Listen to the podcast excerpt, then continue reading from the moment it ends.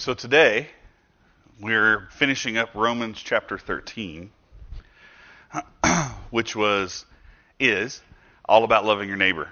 Um, it is one of the tenets of our faith in Jesus. It's one of the commands that we see in Deuteronomy, and we see it in Leviticus, and we see this command that Jesus then wraps up the entire Ten Commandments into putting God first and loving your neighbor. And if you would really love your neighbor, everything else falls into place. And so um, it was not lost on me as getting the news of things back in West Virginia going crazy that I'm in the middle of a section of scripture that says I'm supposed to love my neighbor. So I got the message, God. I understand. Um, and it was kind of fitting and warm for me. Um, doesn't mean I'm still not upset and I still don't know what to do. There's part of me wants to just get on a plane tomorrow and fly to West Virginia and hug on people, but they're in great hands with good leaders, and um, I can do that with the ones I'm in touch with now. But anyway, so today we're going to kind of wrap up 13, and we're going to look at how Paul is truly driving this. We're going to be in Galatians a little bit in one section, um, because Paul has this same theme in a couple different areas of Scripture. So let's pray, and we'll jump in. Dear Heavenly Father, thank you for your word. Um, it is the rock that we cling to, the confession that you are the King, that you're the Messiah, and that you came in flesh, but also that you're the Word that's alive and active. And so I pray, Lord, that this would tunnel into our hearts, that we would see that we are to lead with love first in every situation, and that would um, help us all to reflect the truth of who you are to people we encounter. Help us, Lord. We love you. Amen. So uh, we kind of have this. Paul calls us, and like last week we talked about public service in the state, and so Paul calls us to be active and involved in the state. And I know yesterday was the Wyoming primary, kinda. I don't know that like I teach this for a living, and I'm not sure if I understand it all, but you know, I'm, it's all right. Uh, I'm used to Indiana where it's just everyone like literally would just go pull like straight Republican, straight Democrat. Nobody paid attention to anything. They just did it. And so we have like that's our idea of politics is this is how politics happens. And then I think a lot of times, especially in this country, we are trying to figure out like we're citizens. We have the right to vote. We have the right. When Paul's writing Romans, there is no right to vote. There's no right to anything. There's the dictator. There's the Caesar. There's like in Rome, you just do what you're told or you go to prison for it. There's punishment. So when Paul is writing in first part of 13, and then he gets into even 14, um, he's really writing to a people group of people that have no voice. They don't have a say. They don't have a voice. They are just subject to the kingdom. They're going to do exactly what they're told or suffer the consequences. And so Paul, pretty voraciously, that's not really the right word, he pretty confidently told them, You're not made for this. There's a kingdom coming. And then he tells them, This is how you're going to live in hostile territory. So that's kind of where we're at. He's telling them, How do you live in hostile territory? How do you live with a God honored, scripture driven, Jesus centered conviction in a pagan world that, that believes you're crazy and wants nothing to do with what you're doing? And so think about the rest of the world. Like we have a belief and a, a, a rootedness in our faith in the United States and religious liberty, but the rest of the world is not there. So they are asked consistently think about the Christians in the underground church in the Middle East. Think about the Christians in Iraq. Think about the Christians in Syria. Think about the Christians in Bethlehem, which is Palestinian held territory. Like think about all of these like people that are Christians that are living in areas where it's illegal to be one. Right now, in the nation of Turkey, the country of Turkey, we think that there are about 5,000 Christians in the whole country. And this last week, there were 10,000, mostly pastors, at a conference in Louisville, Kentucky, called Together for the Gospel. So, sitting in a room where 10,000 pastors, but there's only 5,000 Christians in the whole country of Turkey. Kind of puts things in perspective that there's more Christian leaders of a certain section of the Christian church in a place in Kentucky, and that's double all the actual Christians. So you got to put your mindset there. So when Paul says, Owe no one anything except to love each other, for the one who loves another has fulfilled the law. This is not a, a piece of scripture that says you can't ever have debt. People have twisted that. Well, this is why you should never get a loan. Pay cash for everything. Don't have a credit card. How dare you, right? Like there's that's not what's going on here. Now Jesus has other wisdom himself in the gospels when he's you know you to pay into Caesar what's his.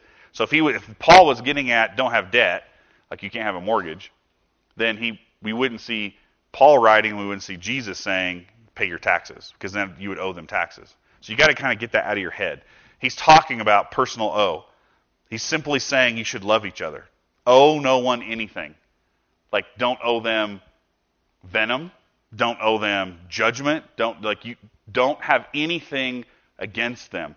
Owe them nothing except to love each other. Owe no one anything. Just love them. Love them right where they're at. Don't harbor ill will for extended times. Don't have animosity. Don't have those people you refuse to talk to. Don't have those people that you hate deep in your heart. Owe them nothing except love them. For the one who loves uh, another has fulfilled the law. So the fulfillment of the law, he draws us to the Old Testament. That the Spirit produces in the in the believer a love that can surpass all understanding. And you know these stories. You see them. You see people that come out of the Holocaust and they forgive the jailer. And you're like, what? How's that possible? Like, how can you do that? How can you have that kind of love? How can you, like, doesn't mean you want to, like, be best friends and have them over for coffee and, like, say, hey, you want to live in my house?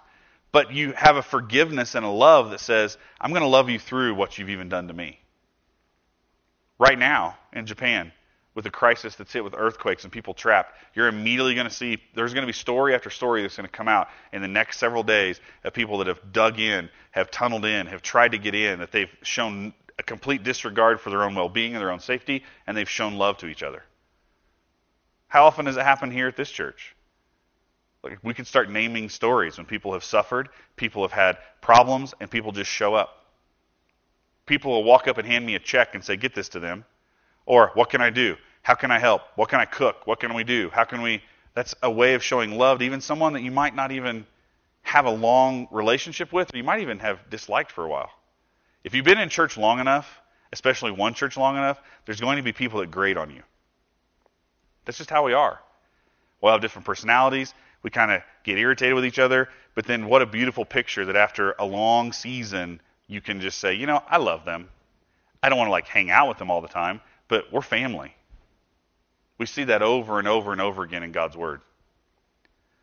For the commandments, you shall not commit adultery, you shall not murder, you shall not steal, you shall not covet, and any other commandment are summed up in the word in this word. You shall love your neighbor as yourself. Love does no wrong to a neighbor. Therefore, love is the fulfilling of the law. And when you look at the Greek word for neighbor, it's one who is near. It doesn't necessarily mean the, the literal person next door to you. Someone near to you is your neighbor the people you work with, the people in your family, the people you go to church with. They're your neighbor. So if you have the list of commandments, don't commit adultery, don't murder, don't steal, don't covet, and any other commandment. Now, he didn't say put God first, did he? Paul's talking about the things that destroy our personal relationships.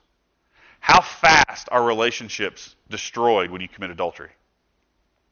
Pretty fast. As soon as you bring someone else into your bed that's not your spouse, then you go right into destruction. And so if you really love someone, then you're not going to do that to them. You're not going to steal from them. How many times has covetousness, which just means, gosh, I wish I had their life. I wish I had their truck. I wish I had their money. I wish I had their house. I wish I had their job. I wish I had. How often is covetousness kind of crept in and caused us to be bitter towards other people.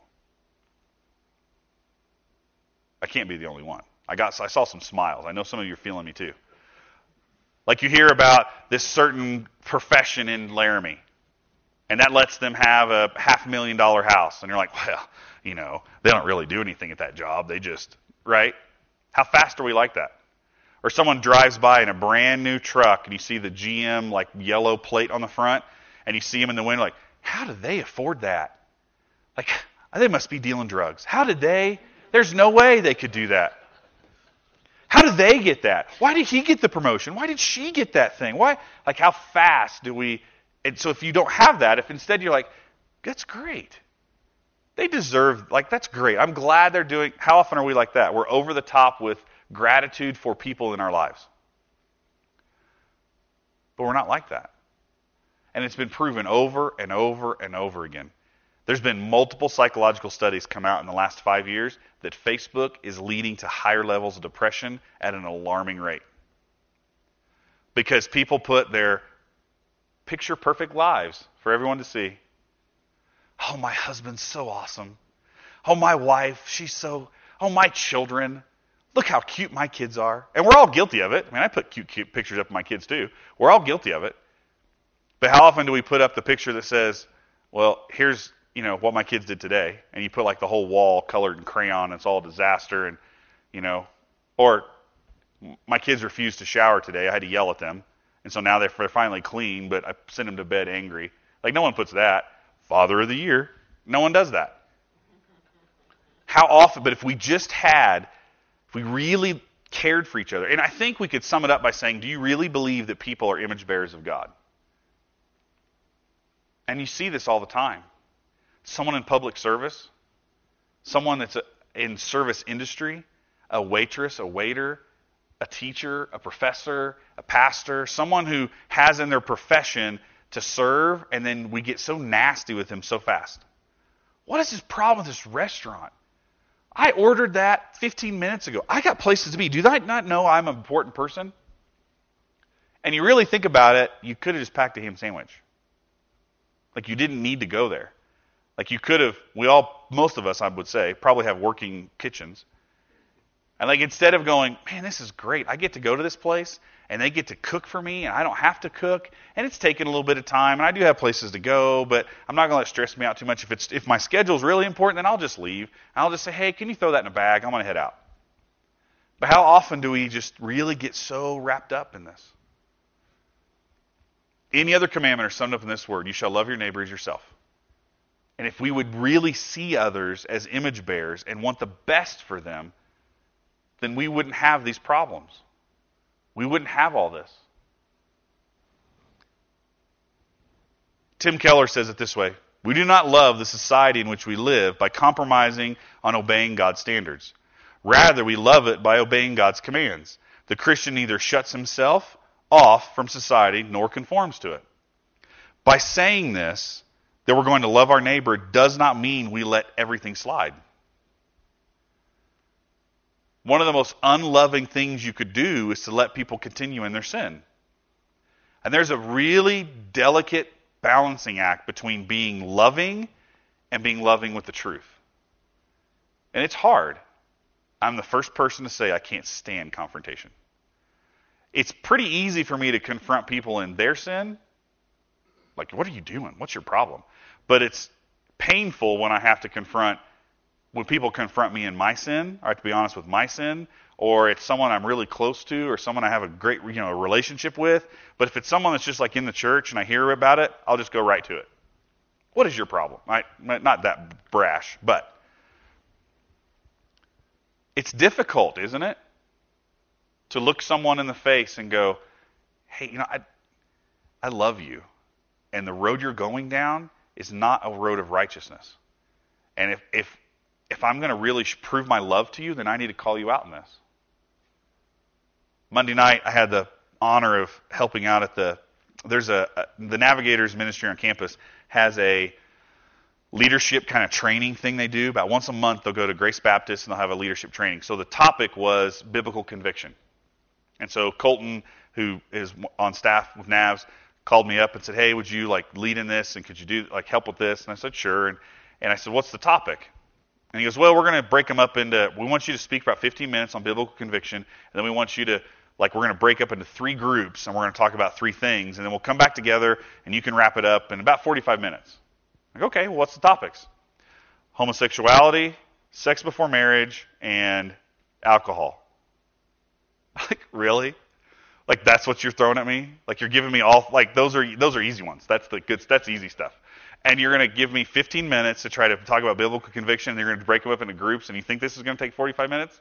Like each one of these is like a three day seminar. Like, what are you doing? And so we just kind of laid out that biblical conviction is important.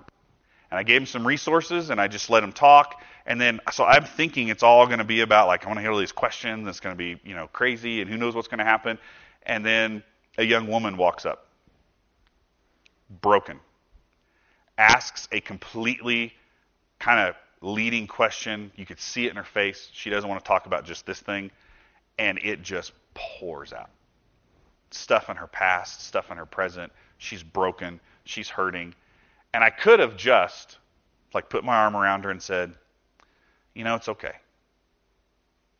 Like I know you're going down this dark road and you're doing some things that are an affront to God, but it'll be okay."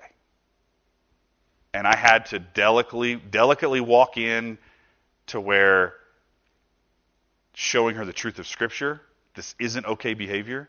This isn't honoring of God with your life, but there's grace for you in it God isn't done with you. He's not going to cast you aside.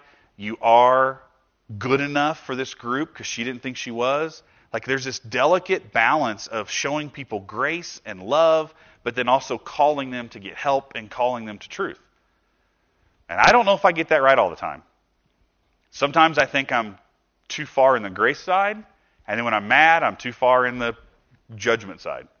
And so you got to pray constantly for a place of grace. And that's what Tim's trying to get at, Pastor Keller, is that we live with our standards from Scripture in a society that rejects it, but we cannot reject our convictions.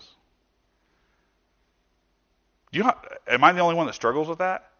Like to show one, someone love, but then also go, hey, I love you, but you're wrong. I love you, but this we got to work on this. And that takes time, it takes relationship, it takes getting into people's lives. Like you can't just have a picket sign. I know I've threatened this before, but if you picket like on Grand, um, my truck may jump the curb. I would never run you over, but I would just scare you into dropping your picket sign and running. Like that's not how we lead in love. That's not how we do things.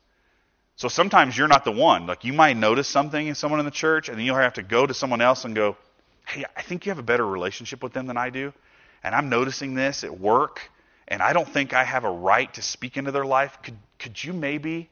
I'll go with you, but there's something going on, and we need to get to the bottom of it. Like it's not our job to be religious police and put it on the screen and have a big list of who needs prayed for because they're sinners. Like that's not what we're going to do. But we have to be in people's lives. We see this in Galatians 5, the fruit of the Spirit.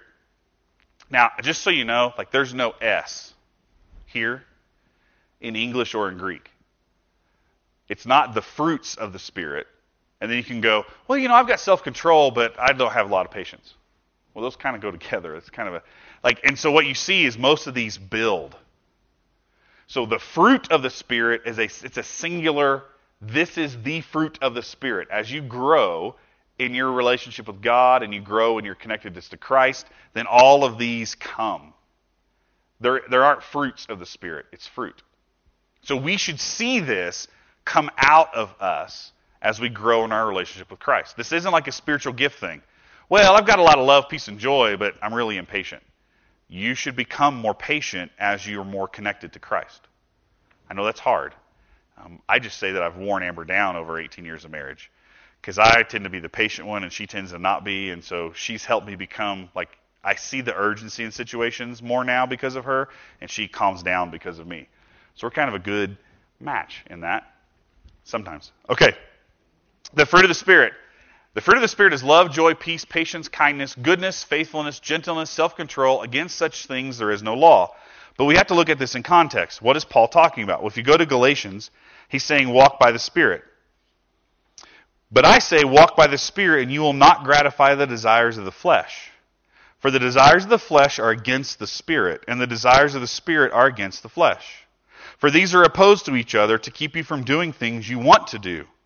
But if you are led by the Spirit, you are not under the law. Now the works of the flesh are evident sexual, immora- sexual immorality, impurity, sensuality, idolatry, sorcery, enmity, strife, jealousy, fits of anger, rivalries, dissensions, divisions, envy, drunkenness, orgies, and things like these. I warn you, as I warned you before, that those who do such things will not inherit the kingdom of God.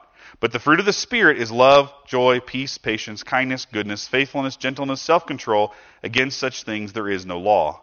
And those who belong to Christ Jesus have crucified the flesh with its passions and its desires.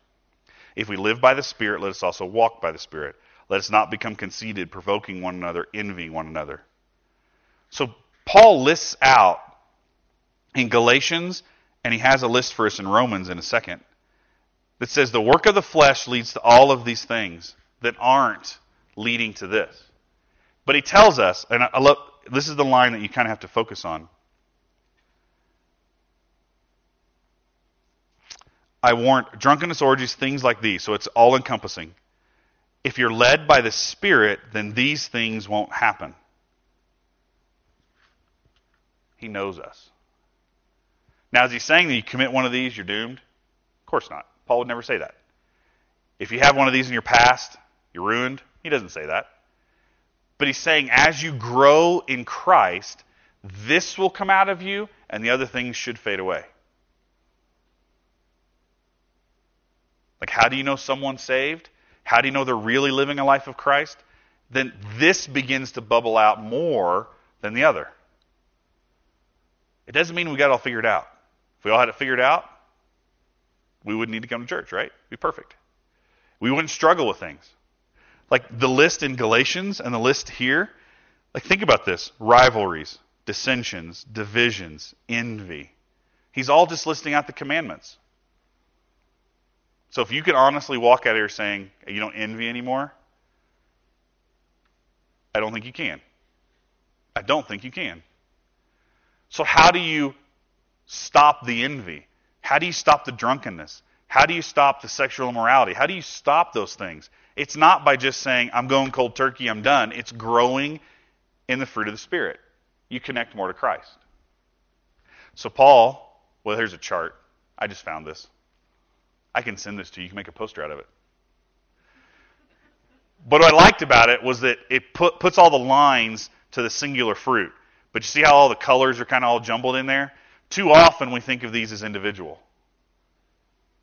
We think, well, I've got the gift of peace and gentleness, but I don't have a lot of joy or love.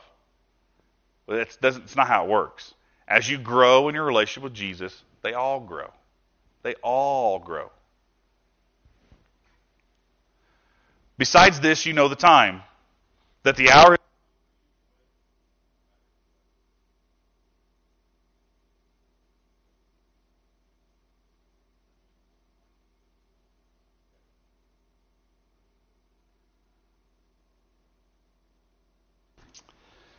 The time, besides this, you know the time, that the hour has come to you to wake from sleep. For salvation is nearer to us now than when we first believed. The night is far gone, the day is at hand.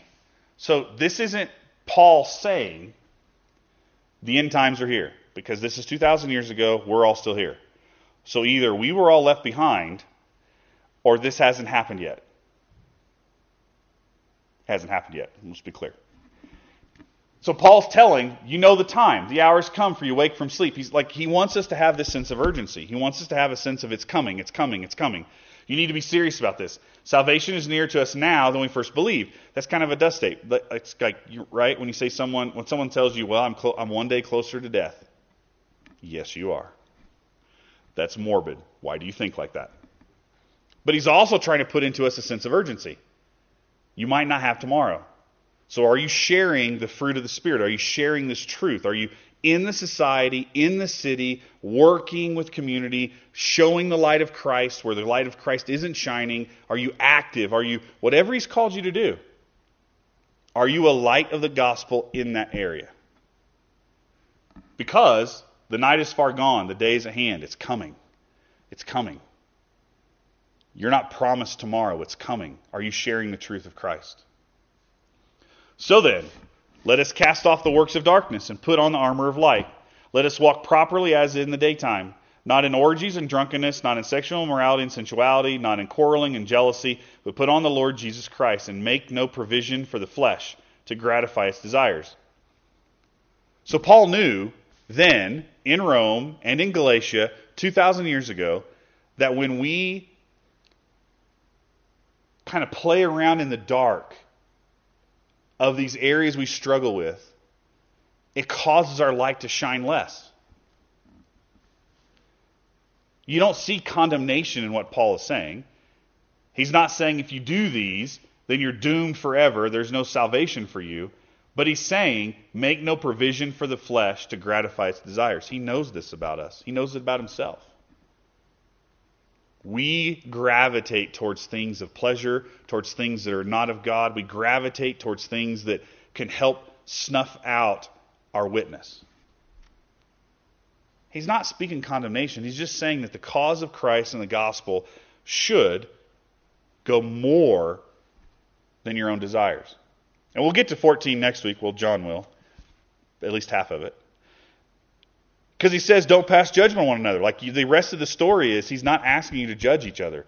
He's asking you to connect to Christ in a greater and deeper way each and every day so that the light of his death on the cross for our salvation would shine bright. And he tells us, put on Christ. Now, this isn't a weird, creepy horror movie where you're trying to put on, like, what's that? Is it Silence of the Lambs? One of those? Where you have, like, the creepy stuff going on? He's not saying to put it on. He's not saying put on a mask. He's not he's saying that you should if you're a Christian following Christ, you should look the part. Now I know last week when I did the um, when I officiated JT and Haley's wedding, it was pretty comical. Whenever I put a suit on, people notice because I don't wear one very often. I mean, I look good in a suit, but I don't do it very often. And when we know, like we notice things about people when they're wearing things that don't really match, they don't really go. So if you were going to go work out at the rec center or over at the, you know, at the university or you're going to work out in town, just go for a run. And you see someone out for a run on the street and they're wearing a three piece suit and they're out for a run, would you think they're training? They're training for, or would you think like that guy's running for his life?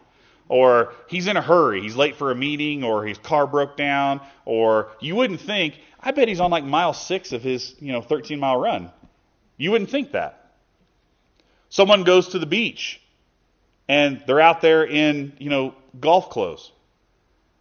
They're out there with the polo shirt, some khakis, got the golf spikes, and they walk out, they lay their beach towel down, and they just start walking in, they just go for a swim, they come back and they lay down on the towel. You're going to think they're crazy. You're going to think they're insane. What is that guy's problem? Like, I think he went, had spent too much time on the course, it fried his brain, and he thinks this is a sand. What's his problem? And so when Paul says, put on the Lord Jesus, he's saying that you should put on the appearance of a Christian, the appearance of a follower of God. That you should, like you, that we should look. There should be an aroma of grace. There should be an aroma of love that we exude. And isn't this what drives so many people away from the church? When Christians don't act like they have put on the armor of light, that they aren't putting on the Lord Jesus, and people are offended by us. How often do we resort to that? That's what Paul's getting at. There's a way to live in society. So if he's called you to serve, then you serve. You have a job to do.